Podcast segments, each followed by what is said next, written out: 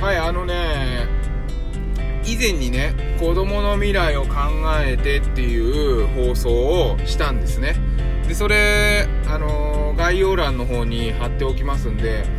ぜひこれを聞いた後にでもですね聞いていただけたら嬉しいんですけどあのー、子供の未来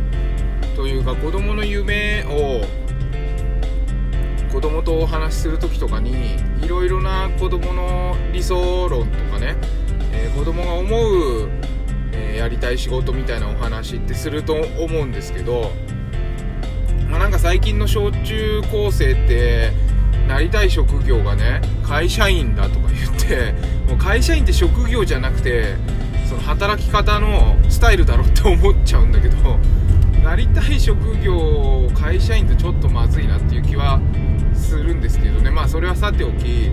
まあ、小さい頃はなんかまあでも最近の子供たちってあまり夢具体的に抱いてない子も多いのかもしれないけど例えばえっ、ー、とケーキ屋さんになりたいとか病院の先生になりたいとかあと今で言えばね YouTuber になりたいとかそういうのがあると思うんですね。でそれいいじゃないですかすごく。YouTuber で稼ぐとかっていう夢ってね、うん、まああとプロゲーマーなのかもしれないし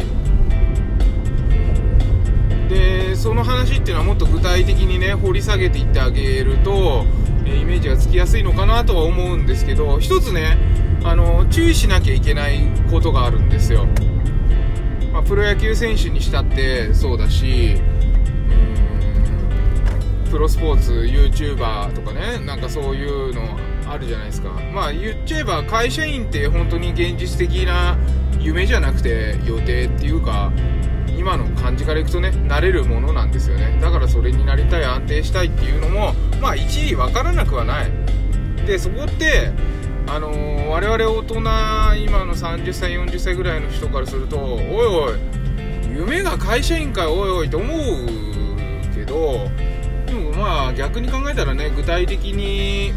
え生活できる手段が会社員だってそれが大きくなったりやりたいことだと、夢というよりも。それは一理ある。ででもただ2位は YouTuber なんですよね。YouTuber で突き抜けるというかそのお金を稼いで生活するっていうのは並大抵のことじゃないんでね、あのー、そこを我々親としてはね注意しなきゃいけないです。あのもちろん否定してはいけないと思うんですね、あのー、だって子供の人生であって私たちの人生ではないわけだから成功するように見守ってあげなきゃいけないっていうのが一番大切だと思うんですけどだけどプロスポーツ例えばオリンピックに出るとかプロ野球選手になるとかそういうのってとてつもなく突き抜けなきゃいけないんですよ。ただやればお金がもらえるってもんじゃないんですよね。そこはもうみんな重々承知かもしれないんですけど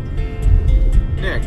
まあそれはそう会社員だってねただやればお金もらえるってわけではないですよ。でも頑張らなきゃいけないんだけどその頑張り度っていうのは圧倒的な差を作らなきゃいけないんですよね。他の人たちと。でそれもっと分かりやすい言葉で言うと鋭利なほど。鋭利なほど突き抜けなきゃいけないんですよ。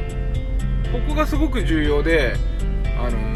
ただ頑張ればいいとかっていうわけじゃなくて本当に癖があるぐらいもうとてつもなく鋭利なぐらい見る人が見ると嫌だなって思っちゃうぐらいそのくらい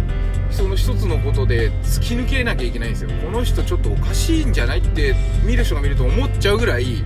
突き抜けていかないと響かないんですよね。人の心に。お金がもらえるほど響かないっていうのかでこれはあのー、私がね Twitter を本気で再開したりとか YouTube 始めたりとかいろんなブログやったりこういうラジオもやったりして具体的に感じてることなんですね。鋭利なほど突き抜ける難しさっていうのはね本当にあって。でじゃあどうしたら鋭利なほど突き抜けられるかって言ったらやっぱり探求心なんですよね。どれだけ深く探求し続けられるか。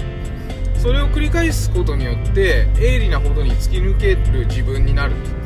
で脳も筋トレみたいなもんで、あの何回も何回も何回も何回もやるとある日突然スッとできるようになったりするんですよ。例えば自転車乗れなかった自転車がいきなりあれ今日焦げる。うわ焦げた焦げたってあれはあの体がね動くようになったってあれは脳が新しい神経回路ができてその動きをやりやすい脳になったってことなんですよね。でそれってね別に身体能力だけじゃなくて学習もそうそうなんですよ。学習とかあといろんな思考回路とかねいろんなこと考えるっていうこと。だから常日頃深く深く考えていくっていうことの結果その先に鋭利なほどに突き抜けるっていうことが待ってるわけなんですよ。だからもしねお子さんが、学校に行きたくないみたいな状況があったらね行かせてる場合じゃないんですよ。学校が合わない。だったら他のことをやらせるべきなんですよ。でそこでとことん探究学習をしていけば足し算も覚えなきゃいけない字も読めなきゃいけない字も書けなきゃいけない人に物事を伝えなきゃいけない必要な勉強は全てそこで揃うわけですよ。鋭利なほどに突き抜けるっていうことは探究学習であり好きなことをやるということなんですね。だから好きなことで稼ぐには鋭利なほど突き抜けるっていうことの大切さを私たち親はえ見守ってね行かなきゃいけないんです。やれやれって言ってつっついてくんじゃなくてねそこを見守って、親がいるからやれるんだっていうような気持ちにさせるっていうことがとっても大切なんじゃないかなっていうふうに思いながらね、えー、子育てをしていますがまあこうは言ってもねなかなか難しいですよね。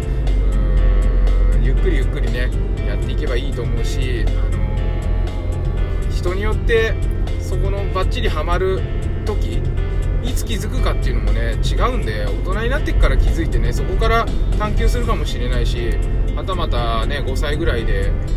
こういうものに感動してそこから探求するかもしれないしそれは単純に、えー、時間の、えー、スケールというか何て言うんだろうなその時間軸が違うだけであってね気づいた時にやるということも一番大切かなというふうにも思います。はいということで今日はね好きなことで稼ぐには鋭利なほどに突き抜けるっていうことをお伝えしました。もちろんね子供もそうなんですけど大人もそうなんで今からも今からでも遅くない。エイリアンほどみんなで突き抜けてですね多様的な社会にしませんかということをとっても言いたいわけですよ。はい。ね。はいそういうことで今日も一日健やかにお過ごしください。バモくん子育てパパの前向きラジオでした。ありがとうございました。